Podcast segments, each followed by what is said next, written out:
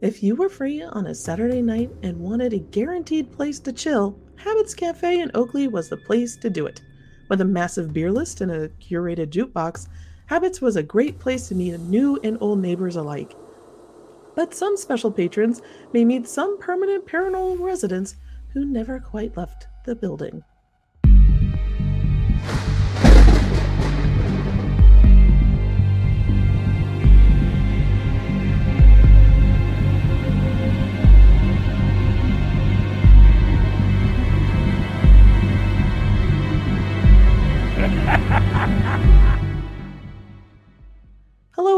And welcome to another wonderful episode of the Cincinnati Cabinet of Curiosities presents the Hometown Haunts podcast.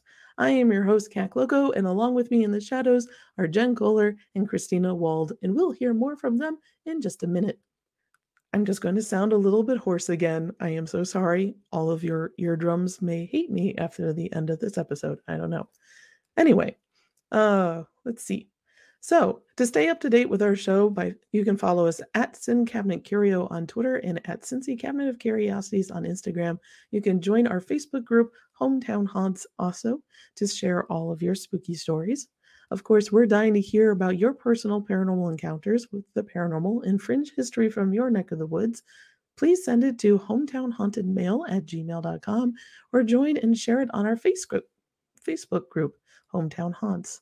You can find our podcast where you listen and watch our show, and you can watch our show feed on YouTube. Just find us by searching Cincinnati Cabinet of Curiosities.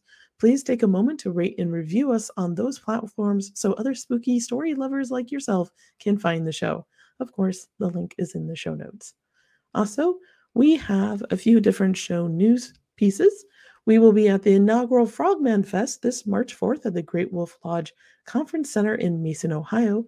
We will have copies of both issues of the Cincinnati Cabinet of Curiosities comics anthology, cryptid posters, and stickers.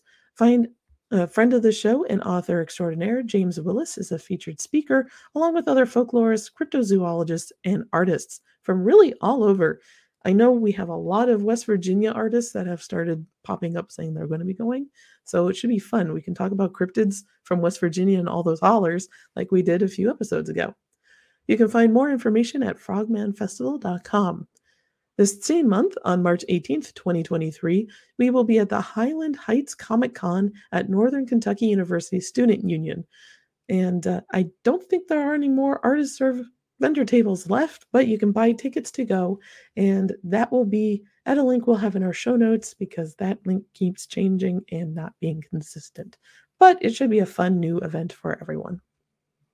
So, sources for tonight's show is the Cincinnati Enquirer, the Cincinnati Post, the Cincinnati City Beat, Cincinnati Haunted Handbook by Jeff and Michael Morris. I finally found my copy, and the Cincinnati Ghosts by Karen Lavin. Also, the Oakley Neighborhood Council and WCPO News. Oakley was originally a village known as Four Mile on the old Madison Turnpike in the mid 19th century, so aptly named because it was about four miles away from Cincinnati proper. Four Mile became a popular stagecoach stop on the turnpike, and in 1869 officially registered their new village name, Oakley, named for the many oak trees that grew in the village. We were certainly creative people, weren't we? Oakley was once the residence of Phoebe Ann Moss, known as Annie to her friends and family, when she married her husband Frank E. Butler. Annie was a local sharpshooter who grew up outside Cincinnati and had impressed her future husband at a shooting challenge with, when his Baughman and Butler Shooting Act was performing in the city. His stage name was Buffalo Bill. Hers became Annie Oakley. Together, they would perform for decades in the world famous Buffalo Bill Wild West show. There is a mural dedicated to Annie Oakley titled Little Sure Shot, painted on Voltage Furniture's high rise tower in the center of Oakley. The mural was designed by Nicole Trimble and sponsored by Artwork Cincinnati. I mention this because it's an awesome mural that you see whenever you're driving in from the west side of town, or sorry, from the east to the west. You get to see it right on Madison Road.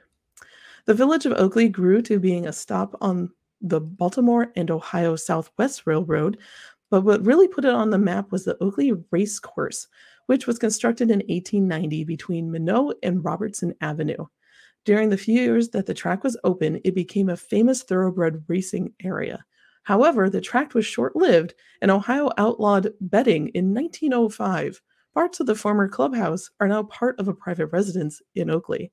Just a note if you live along Minot Avenue from Edwards Road to Inyard Avenue, and on the following streets, the 20, 28th Street, Millsbury, Eileen Drive, 31st, 32nd, 33rd, 34th, Vern Avenue, Brownway Avenue, and Appleton Street, your home now stands on the old racetrack.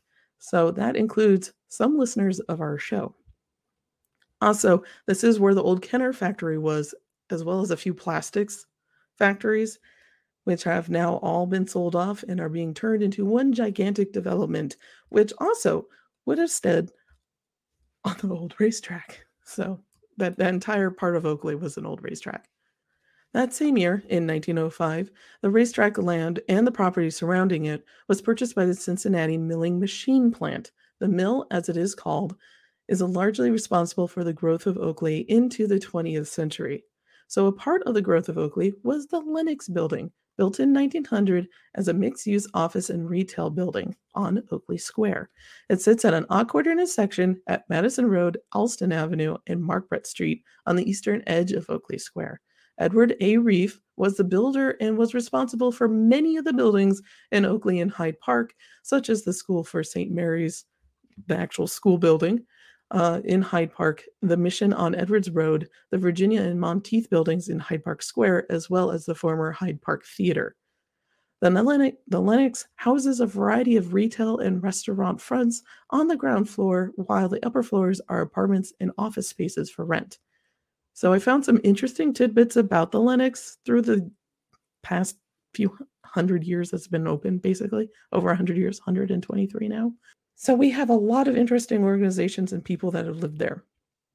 In 1918, it was home to W.J. Bates, who stabbed his brother in law, Ralph Trotter, to death on a train bound for Cincinnati. And at one point in 1926, you could rent an apartment in the building for $126 a month. That sounds lovely.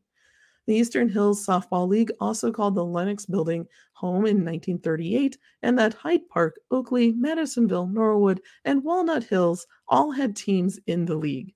I do not know what their scores were, though. So go Oakley and go Walnut Hills. In the 1960s and 70s, Oakley was in decline, however. But in 1980, a new tenant of the Lenox building opened Habits Cafe. Its opening was a little rough. In his first year, some local juveniles managed to steal the darts out of Habit's Cafe and proceeded to puncture holes in the tires of 30 cars along an eight block area of Alston, Minot, 33rd, and 34th Streets. The police did find the darts in the cars and on the roadways. It was it, it was just chalked up to being juveniles being juveniles and pranking everybody by blowing out their tires. It was the 80s, everyone different times. Besides that incident, though, Habits Cafe was a bar and restaurant that was enjoyed by the new local residents of Oakley, young couples and first time homebuyers in the city. Described as a jukebox bar in the 1982 Cincinnati Enquirer article, the co owners of Habits strove to create a welcoming environment with the music that they loved. Ed Hall, one of the four original co owners, curated the music selections from his over 700 record collection that's a lot of records.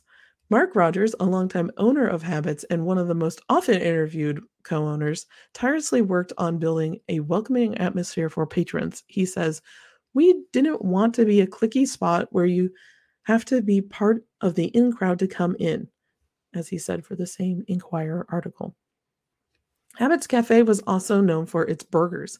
And I think as soon as I mentioned that this was going to be the topic of tonight's show, Christina said, Are we going to talk about the strange burgers? Because, man, for at least 20 years, the strange burgers just dominate every news article that has anything to do with Habits Cafe. That's what they wanted to talk about. Their jazz, their blues, and their funky burgers, especially their ostrich burger. They were very proud of this ostrich burger. Um, so yeah, it was fun just going through all the articles and they're just like try our ostrich burger also the great thing was the large amount of beers that they had on tap and a lot of the photos of the plate of the bar would just be their gigantic bar top and then just easily 20, 30 different bar beers on tap. So made it a really fun neighborhood place to eat. I know I have eaten there. I believe Jen has eaten there. She's nodding. And Christina, who is off screen, is probably nodding. I know, yes, she's giving me a nod, everyone. It's like a Ouija board session. Just, yeah. Uh, we got all nods. So we've all eaten there. We'll talk about it a little bit after I'm done with this. So, however, there is one thing that Habits had that no other establishment except for the 20th Century Theater had on Oakley Square, and that is a true crime ghost story. So here are the legends. The history of the Lenox building is a vague puzzle of bars, businesses, and rumored illegal dealings that were kept off the books. However, out of that mysterious puzzle grew a ghost story that has been retold between locals, newspapers, and now has made it into haunted history books and podcasts. Rumor has it that in the 1940s, the bar that occupied the area that, that was Habits Cafe was called Luke's Lounge, and that owners were involved with a number of illegal fencing operations with the mob, often happening at the bar. The owner paid off a crooked cop to ensure that his illegal operations would remain quiet, and they did so until the cop was found shot death, to death in the basement of the Lenox building. The owner of the lounge was immediately suspected because of previous of previous burglar, burglary convictions and his connections with the mob. There are claims that the Lenox building was owned by the Irish Mafia in the 1940s, and another story states that illegal gambling was occurring in the basement. In this story, not only does the crooked cop get gunned down in the basement, but the former lounge owner also is shot dead in the back street of the building two weeks later. Another version of the policeman's story tells the tale of a severely intoxicated patron who became belligerent when the bartender stopped serving them.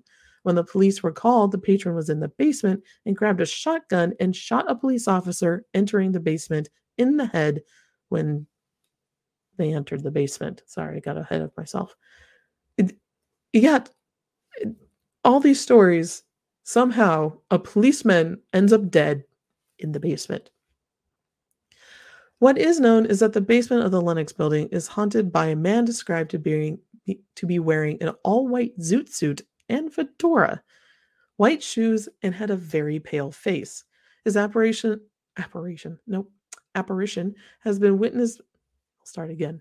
His apparition has been witnessed by not only bar staff, but also the co owner's young sons when they were around seven years old and playing in the basement. According to the story, they reported back to their dads that this man who was floating a few feet off the ground and was talking to them. The boys described the apparition as running up a second set of stairs in the basement away from the boys when they all noticed each other in the basement. When the boys reached Mark Rogers, they told him what he saw, and he immediately went to the basement to investigate, thinking that there was an intruder on the premises. He found no one, and all the doors were locked. Phantom footsteps have often been heard while staff by hmm, phantom footsteps have also been heard while staff work in the basement, as well as cold spots and the feeling of being watched the entire time you were there. A line cook for the bar was apparently followed by the entity in the basement. When she went down to the cooler in the basement to fetch some supplies, she noticed a bright red light emanating from one of the other rooms in the basement. When she called out if anyone was down there with her, the light faded into a ball and chased her from the basement and back up the stairs. The same line cook had kitchen appliances flung at her, such as a waffle iron and the kitchen clock, which fell to her feet. She also found herself locked inside the basement a number of times while working there. Other employees have had rolls of toilet paper thrown at them in the basement while fetching supplies from there, or food, or whatnot. Patrons have found their phones and camera batteries drain quickly. Similar, to the kitchen, objects on the bar move around or are tossed off the bar top completely. Lights also turn on and off on their own. Another ghost who has been witnessed around the barroom is much more modest in appearance. He is said to wear a baseball cap when he walks into the bar, usually seen out of the corner of staff's eyes. Just a short glimpse or a shadow of the fellow, no one knows who this spirit could be. However, with all these ghost stories, there is a little myth busting, which came very surprising to me. So, a former police officer for the Cincinnati Police Department and crime historian Patrick Overly has documentation that there was a crooked police officer in the Oakley district who had a special liquor pre- premise permit relationship with one of the bars and the owner of the bar did have previous previous burglary charges. However, this case happened in the 1970s, not the 1940s. Also, in the 1940s, the Lenox building was owned by a woman named Mary A. Dyer and Mary A. Fegley. Fegley. Fegley. Okay, I'm going to that given how we were just talking about things earlier. So, also in the 1940s, the Lenox building was owned by Mary A. Dyer and Mary L. Fegley, and with Mary Fegley owning the property until 1965. Now, Dyer can be an Irish last name, but it also can be English. The Irish Mafia is a real thing, but in Ohio, it is located in Cleveland, and the most notorious is an Italian American Cleveland, the Italian American Cleveland Syndicate, who were quite active in Newport and were known to be quite ruthless.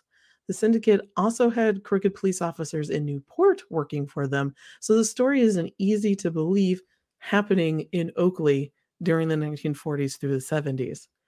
Does this mean that the Cincinnati sect of the Irish Mafia couldn't exist? No. But does the link between Dyer and the Irish mob is pretty shaky? And as Patrick Overly put in his interview for the Cincinnati Enquirer back in 2006, this story is nothing more than an urban legend and that it has existed for at least a quarter of a century since 2006. So that would put it happening the goat the the urban legend being created around the 1970s to early 80s. And he also said, pardon the pun, but it won't die out. So, Habits Cafe legacy. In 2019, the new owners of the Lenox building gave Habits Cafe only 30 days to vacate the space they had for nearly 40 years. Originally, there were plans to move to the former Oakley laundromat across the street from Habits Cafe, since Mike Rogers owned it and the 20th century next door, which also is home to a ghost. The space that Habits once occupied is now home to Zyver Hair Salon and Rosewood Thai and Sushi as of recording. And so, if there are any ghosts still remaining and you've experienced them and you work at either of those two places or live in the apartment complex above them, please write to us and let us know what you've experienced. I have heard of ghost stories from those apartments that things move, doors shut on their own, and shadow people have been walking through the hallways. I've heard this from people who used to live there. So, which piqued my curiosity as to who could be haunting the Lenox building. In October of 2021, it was announced that Mark Rogers sold the 20th Century Theater to Bronson Tribby of Blue Ash. Tribby has since taken care in renovating the theater and this year has painted murals of famous faces from Hollywood along the outside walls, giving Oakley Square a wonderful artsy atmosphere if you visit today. So, that is the story of Habits Cafe. I'm sorry if it was a little here and there, and my voice kind of gave out at one point. But thoughts, ladies, come back how talk. cool! I had no idea. Yeah, I had the I had the ostrich burger. It was very dry. All right. Did anyone else try it? No, I, I it. I am not a, a a brave eater in that respect, but I have had their burgers and I have always enjoyed going there. Yeah. Oh, I enjoyed going there. Yeah. I just, you know, I had, I had to try. I'm, I'm yeah. naturally curious. I've had ostrich. I don't think it was from there, but their burgers were very good. They were very tall. They were always very mm-hmm. big. Yeah. So, mm-hmm. but and juicy. That well, was. I think it's hard when you're making a burger from leaner meat for it to yeah. be juicy. I mean, I think that ostrich or emu or whatever it was is a bit leaner, mm-hmm. Mm-hmm. and so that's probably why it was dry. Oh yeah. Is that the only thing you can remember about it?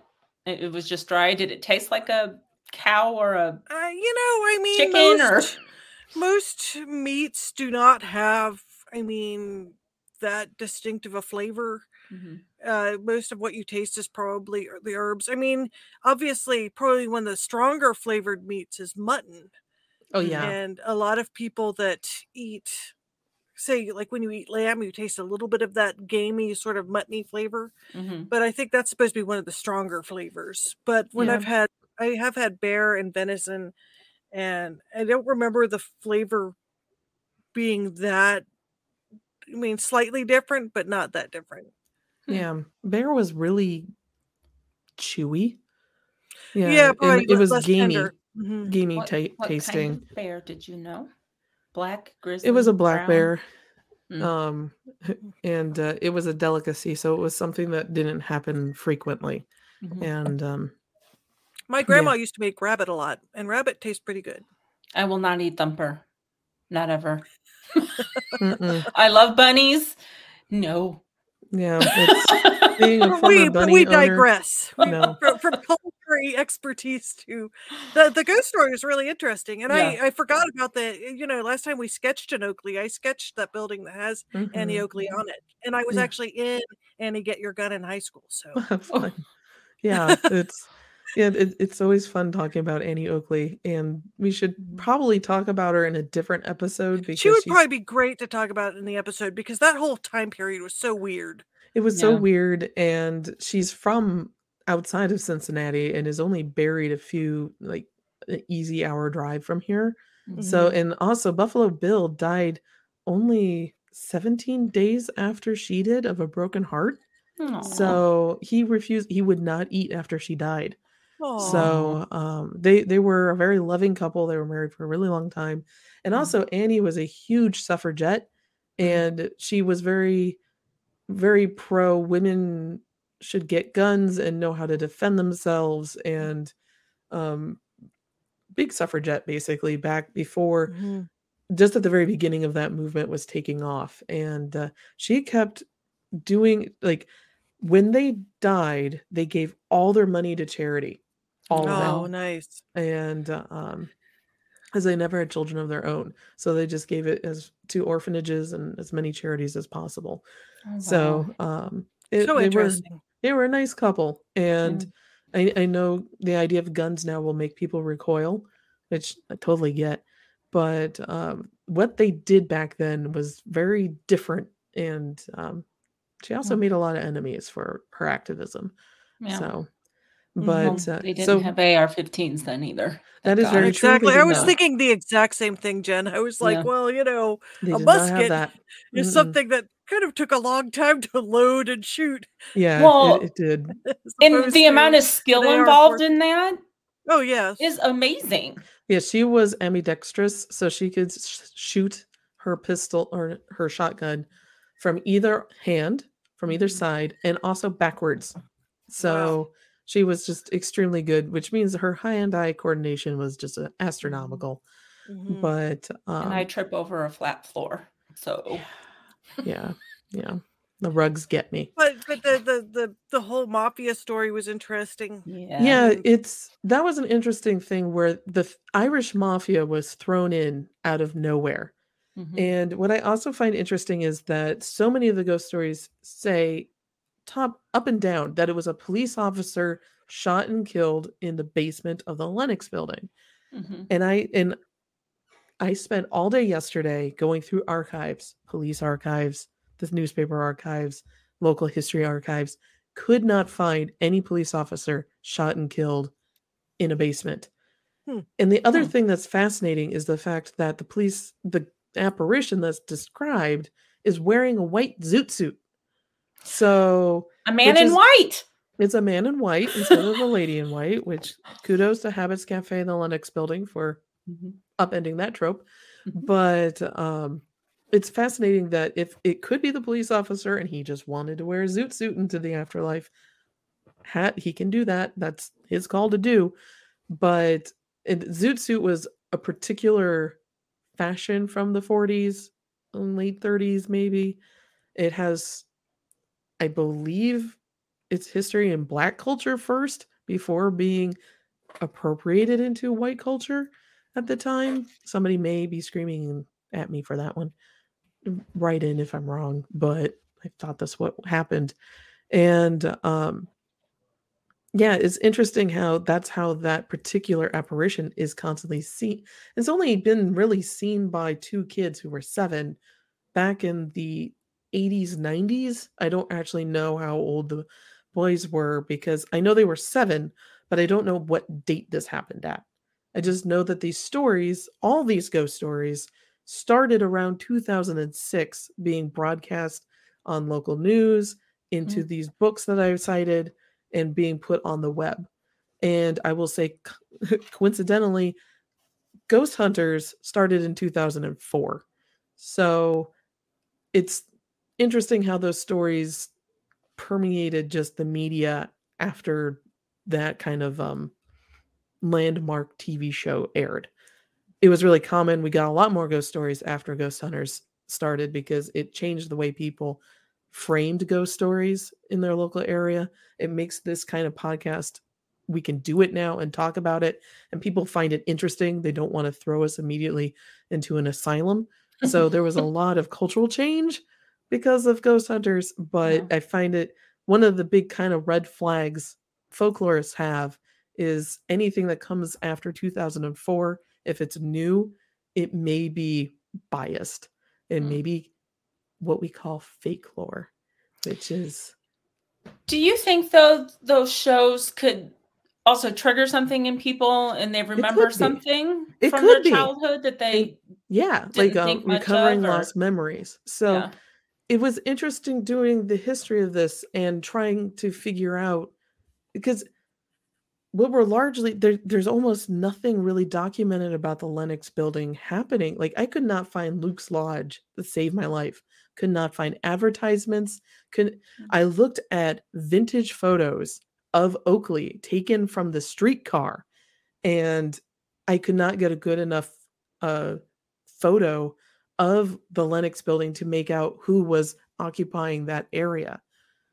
So this would be something that probably would need more digging into of going to the actual historical society and digging into the blueprints of the area. But I do, I was able from the auditor's office get a list of who owned the building from 1945 until today. Oh, wow. And because it was written in a, a anything that is older than I think 2000 was on manually written cards.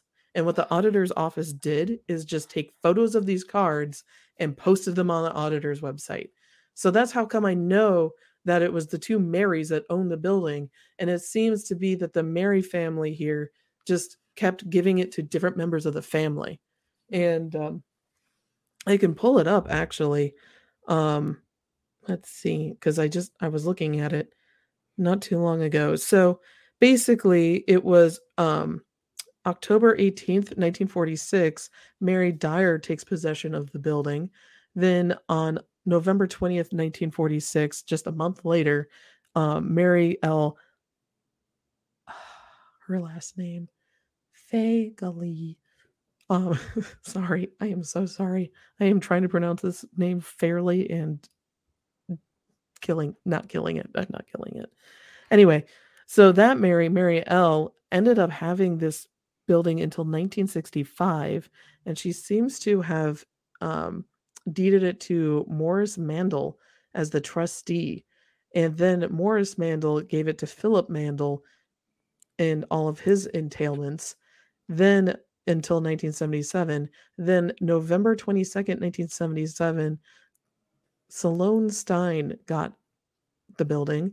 And then it, uh, December 8th, 1978, the Lenox Building Partnership was created. And then February 13th, 1985, the Lenox Realty Company was created. And that would have been, by that time, Habits Cafe would have been in the building for five years when the Lenox Realty Company was created. The interesting thing is, is when um, Mark Rogers sold the building, the entire thing was a huge hubbub in Oakley because basically Rogers had an understanding, as well as all the owners, of how they would lease out the space. And it was like that for almost 40 years. But when the new owners purchased it, the Lenox Realty Company did not put in a caveat saying how the space would be rented out to Habits. And that's what actually forced Habits from, and this is all the news articles that I was reading. That's how Habits ended up having to vacate within a few weeks from that space and it's gone to instead the Oakley Fish was it Oakley Fish restaurant and then that turned into Rosewood Thai sushi. Um, that's how those places managed to be there instead. And then Zypher hairstyling, I think, took over a, sh- a smaller side of that space.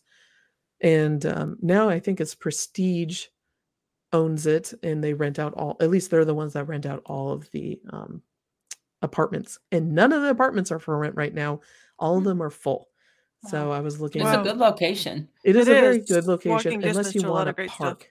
Yeah. If you want to park, Yeah. it's a terrible. So I was gonna say that I I always dreaded parking when I went to Habits. It so I I to- don't totally understand why they had to leave so quickly. Was it just tenancy rules. So they were doing a month to month um, rental by that time, and uh, if you uh, get it, I'm not sure what the rec- what the laws are for retail and bar establishments in a space. I know for um, I think normal residential you have to give at least 30 days ahead notice that Mhm. the the rental agreements being terminated and that is also i can't answer that question because it wasn't in an article So they never said an article why they had to leave. They just said suddenly get out. You have 30 Um, days. Yeah, basically have 30 days Okay.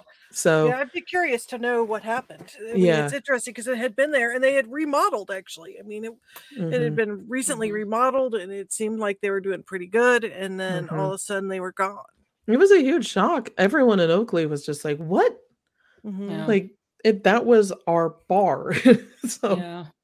Yeah, it's sad they couldn't at least move somewhere else or come to some sort Mhm. of agreement, but it sounds like um maybe the new owners just wanted them out. yeah maybe Be able to charge maybe more rent. I know that happens a lot. That may Well, that's what I was wondering. was, yeah Maybe they had some sort of agreement where they weren't paying that much and they wanted Yeah. it to be a lot bigger. Because I will tell you, many times my mom and stepdad would look at new places to start a restaurant. And Mhm. of course, it was rent based. mhm, And when these huge corporations own things, like they had an offer to go in um, at the banks, and the amount of rent they would have had to pay, they wouldn't have made hardly anything.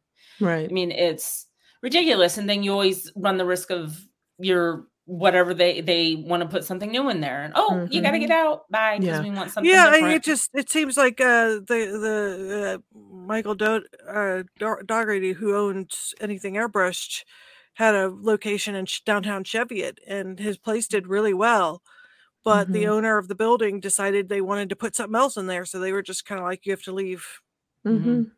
So I guess that happens a lot. It doesn't really Yeah. matter how the business is doing. I think he wanted to put a bar in there and just Mhm. yeah. yeah you know, made and this leave. is speculation on our part we don't know Yes. all Yeah, i we can don't only know. take off from um the information gained from all the Mhm. interviews Yeah. I Yeah, I almost mean, it wanted may to not call have an been exit any. interview. It could have been that they had something else in mind, or maybe they had an offer, or it's Mhm. hard Yeah. to say. it's hard but hard uh say. yeah people were sad and they were the neighborhood was hoping that um they were able to move to the laundromat across the street and that never happened because covid was a thing Yeah. and uh, is a thing it's not past tense It's not gone away. it's not gone away No. but It- But Yeah. wreaked havoc on the restaurant industry. it did it sure. really did so Mhm. um it's just interesting having a ghost story in in in i really like actually how the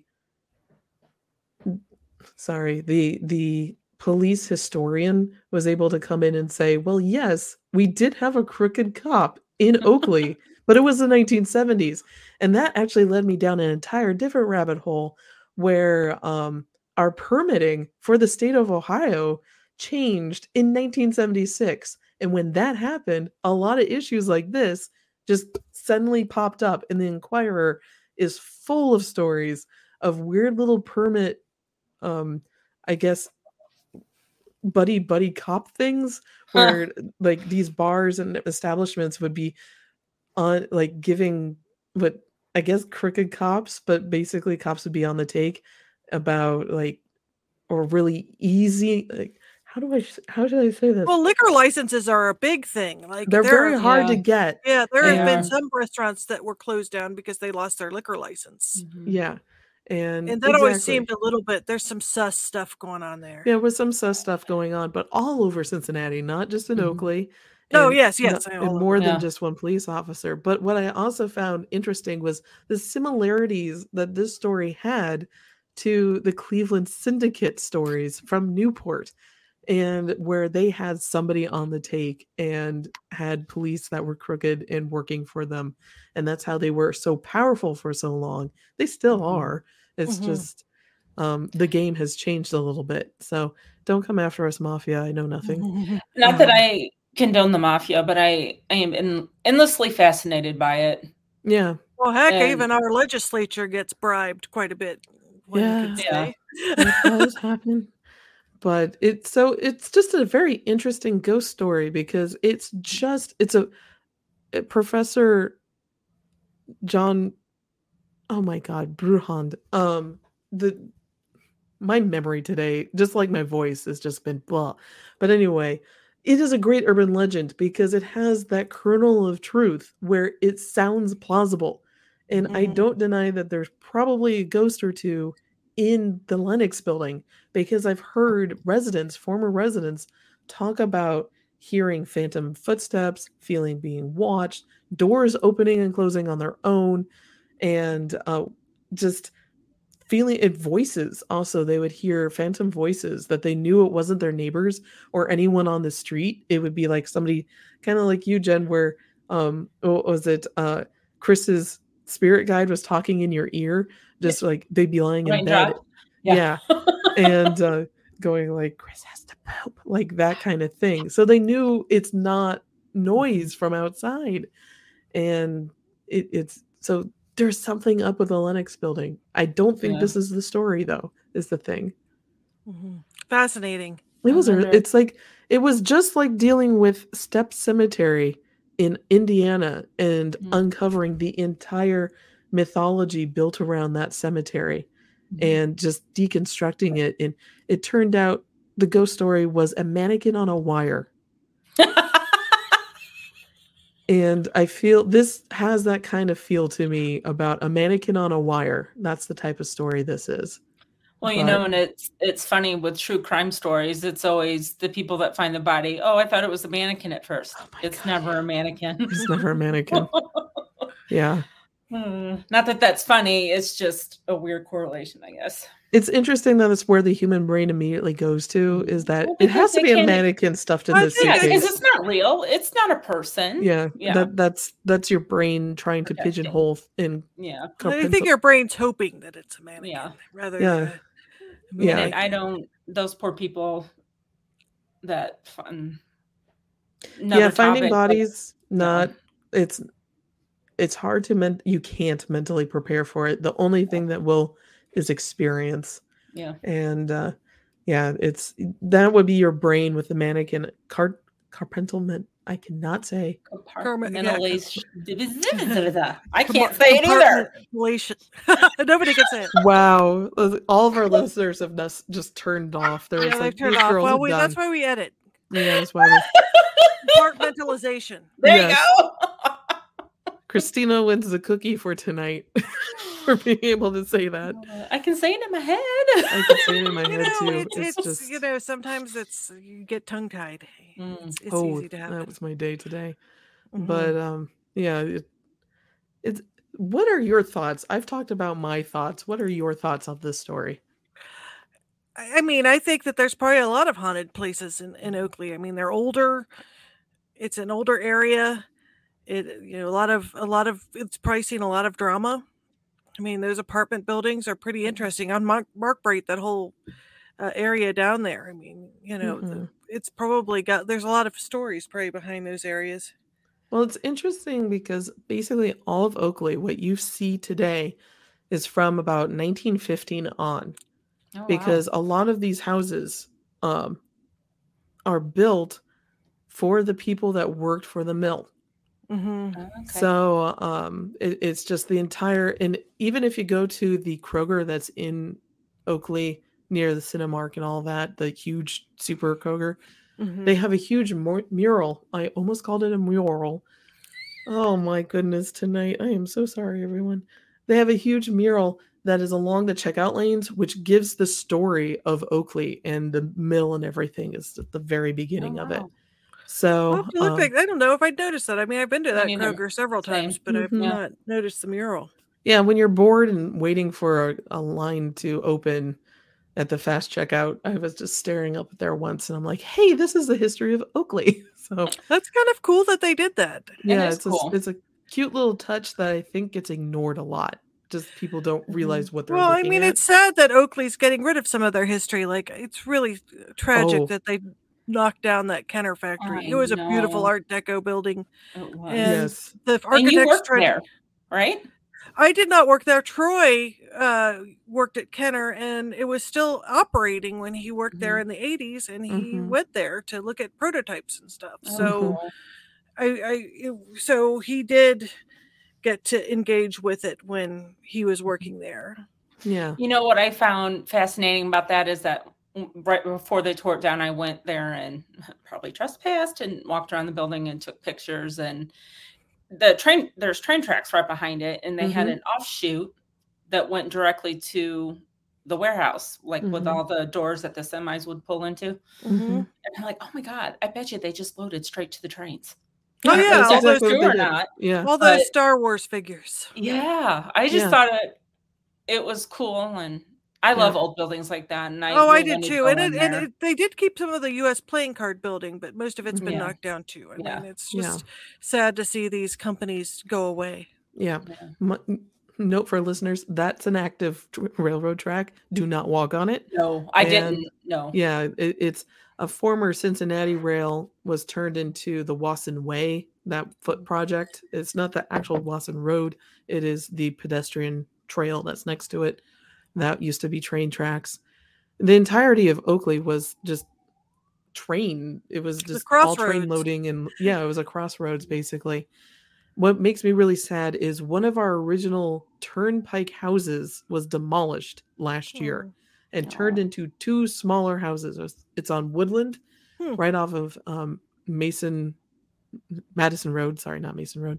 Madison Road. It is original 1872 Madison Turnpike house, and it was not in great condition, but really should have been saved because it had that. Uh, I call it adorable, but it's the very simple, um, square house with the square windows and then as time went on they kept doing additions and the additions are also squares and it just gets smaller and smaller and smaller so it ended up ended up looking like a yellow caterpillar house Oh, that's cool.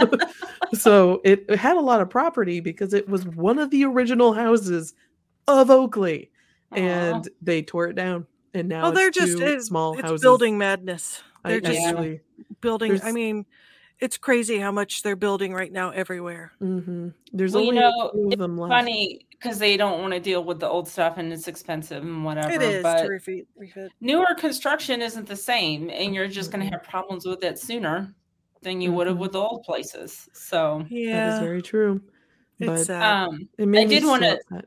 Say about I. It tickles me that that he's a man in white. I don't know why I really like that. Because it but- throws the trope There's on its a- head. Yeah. We don't get too many men. Oh, in and I looked up. I looked up Zoot Suit, and it was, as you said, it was out of the jazz uh, sort of culture. Mhm. Which I guess you could compare the jazz culture to the hip hop culture today. It was sort of Mhm. uh, people, obviously, you know, they used to think people like if you watch the musical Chicago and they say that she was influenced by jazz. It was the same Mhm. sort of racism that happens now with rap and stuff like that. But it was Mhm. Yeah. jazz was its grandfather, I guess. right? Mhm. And the Yeah. zoot suit was a big, like they had these big shoulder pads. You see them drawn in a lot of old cartoons. Yeah. And, Yes. you know, And a they, lot of they made a comeback in They the early did. aughts, didn't they? um, in the late of 90s. sorts. Yeah. That Yeah. that. Um, occasionally you'll see yeah. but but yeah they said uh, dizzy gillespie and some of the other famous performers wore them Mm-hmm. and they and again you know there was some serious racism around it, it was like a culture war kind of thing Mhm. Yeah. Yeah. Like what I was gonna say is in a lot of the older cartoons, the characters wearing zoot suits usually were depicted as being wolves, which is not exactly a positive depiction. Mm-hmm. Fairly so racist, It was fairly racist. so the Jessica Rabbit one. Yeah. Isn't there one in Jessica Rabbit? I think. Yeah, so. it's based on the old Tex Avery cartoons, but yeah. yes, um, it's sort of like in Harry Potter where the you know where they have the goblins. It's sort mm-hmm. of a mm-hmm. very thinly veiled, maybe not that thinly. No, it, yeah. it's like obviously tissue paper it, thin, like exactly. obvious. Mm-hmm. Yeah, so it's a, uh, it's yeah. a fairly so offensive trope. Yeah, but it is interesting that that's how he was depicted. It also makes me wonder when this was witnessed, because if it was around the time of Roger Rabbit, that yeah. would make more sense if it was kids reporting it. Yeah. So it, it just. Oh, that's true. I didn't think about that. Yeah, like what influenced the kids to see that and it there's a whole lot of just psychology that goes into yeah. this you can see why i was fascinated by this particular story because we have three different versions of the story yeah. three two of them are mm-hmm. very similar and one is very different i don't know how the third one came to be it sounded like somebody who had heard the story couldn't remember mm-hmm. it right and then told it that uh-huh. way and that's how it got, yeah it was a very very telephone worked perfectly in this particular thing where the, the message got skewed and it got published in other publications. That one was from a wine magazine where i found that that it, it was just kind of like okay well that was a story. It's still a part of this larger legend so i'm including it. Yeah. So it's and, and also for our listeners, if you have heard the story of Habits Cafe, been to Habits Cafe, have any input whatsoever, you can always email us at uh, hometownhauntedmail at gmail.com. Let me put up that ticker. Yeah. Uh, also, if you live there and will let us come over and do a ghost hunt, that'd be cool. Yeah, have, have, us over for lunch. We can we can have a sandwich, maybe an ostrich burger. well, I, I'll just I will say, cheap. I've been to Rosewood. It is excellent. Mm. So please go support them. They were doing very good food and oh, I good. enjoyed them a lot. They used to be the Oakley Fish House and now they're the uh they're just rebranded, but they're really good. Go go there. It's great. So Okay, we have a hometown haunt from Jess. When I was a teen, I had a blanket taken from me while I was sleeping. I felt something grab my toe and I woke up with it across the room. Then, as soon as I was awake, the fire alarm went off. I always thought it was a warning to the alarm. There was no fire, but the house did have a fire in it when it was an old farmhouse. Hmm, interesting. That is uh, the way I read that was that her toe went across the room, not the blanket. Sorry, well, Jess. it that way too. Has have, have you, the ghost take your toe? there are ghost stories. Is is that eh, that seems like a like people being awakened in emergencies? Is that a common? oh yeah, yeah, that is. Ghosts? That's a common. Um, it's. Huh. So that thank you, Jess, for submitting that story. That's really good. Um, yes, basically ghosts that are caretakers of property and see themselves as caretakers of families very commonly will wake up people if they think there's an emergency the one that I point to the most often for this would be Suzanne at Riders Inn in Plain is it Painesville, Ohio. So this is a original stagecoach inn from the early 1800s, and Suzanne is the third wife of John Rider, who owned the stagecoach inn, and she died by actually falling into the fireplace. so yeah, she has been seen since then, since about 1816, basically protecting the building. And she has woken up the owners several times. She has called fire and police several times.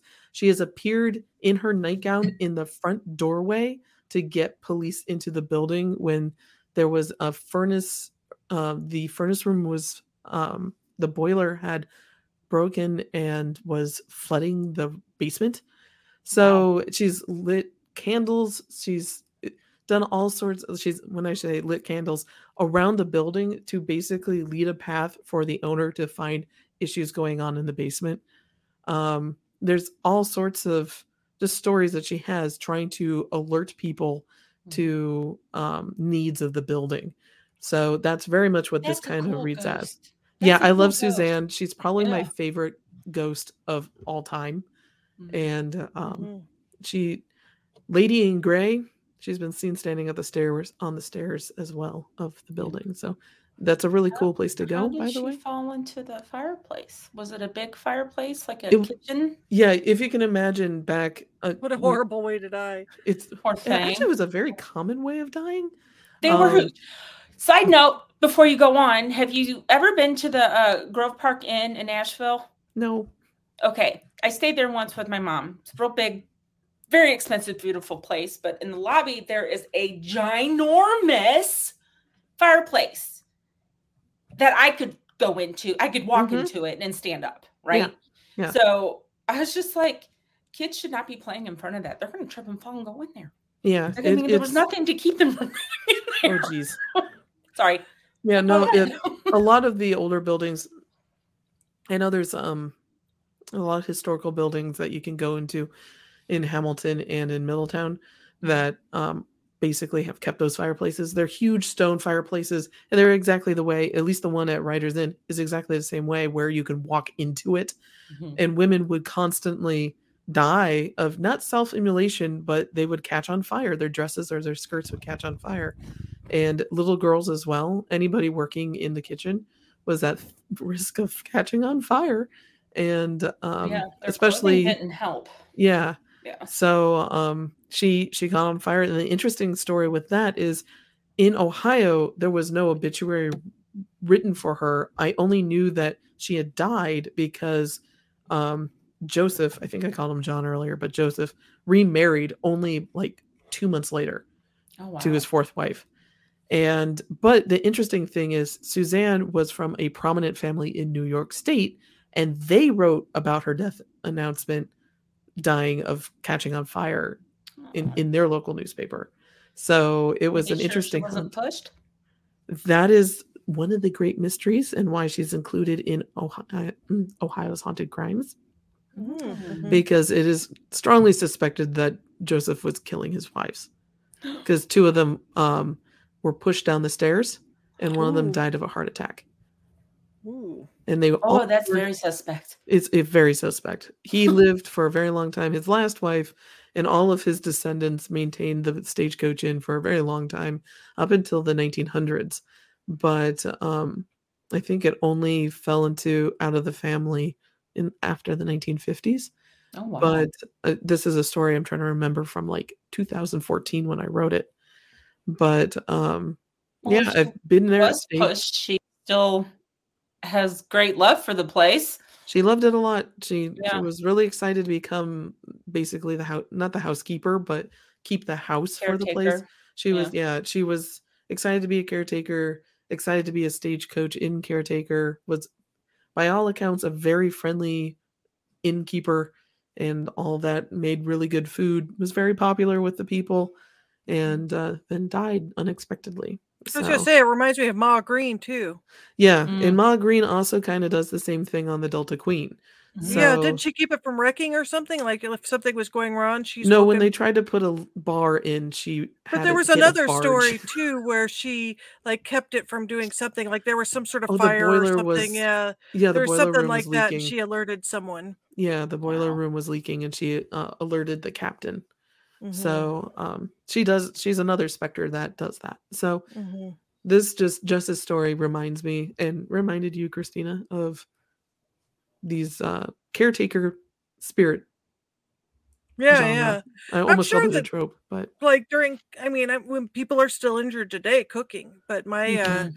great grandmother died of burns from cooking um i don't know the whole story and um my uncle said before he passed away that she had actually spilled boiling water on herself i'm not sure Oh. what happened but she didn't love live much longer after that like she had a lot of Oh, third degree burns ouch. and Poor i don't even know today if they have much better treat i mean i think they do have better ways with skin grafting and i mean Yeah. talk about painful injuries Yeah, basically they're trying to keep you from dying of infection. Mhm. So, um, but yeah, that's ow, Yeah. ow. Yeah, that's that's a hard one to come back from. Mm-hmm. Those kind of Mhm. burns. Mm-hmm. Yeah, and this would have been in the 20s. Yeah. yeah. My sister used to work at on the burn unit as a social worker at UC. Oh my gosh. I don't know how she did it. Yeah. Wow. Yeah. It's it's it's incredible. yeah, horrific. I mean, I think they are getting better at treating, like you said, keeping the infection down, but also like those wounds are particularly painful. Mm-hmm. Well, yeah, and especially if they're over a large percentage of your body. I mean Mhm. that that's a trauma that their, your body just can't come back from. Yeah. Mhm. Well, on that cheery note, Oh yeah, now, now now we can end the show. Can I add one more thing sure. Yes. about waking up? I love to hear the stories about animals saving their their owners Mhm. too when the houses are on fire or somebody's Mhm. coming in to get them or you know, I, I Mhm. always like those stories too. That's what that reminded me of. Oh yeah.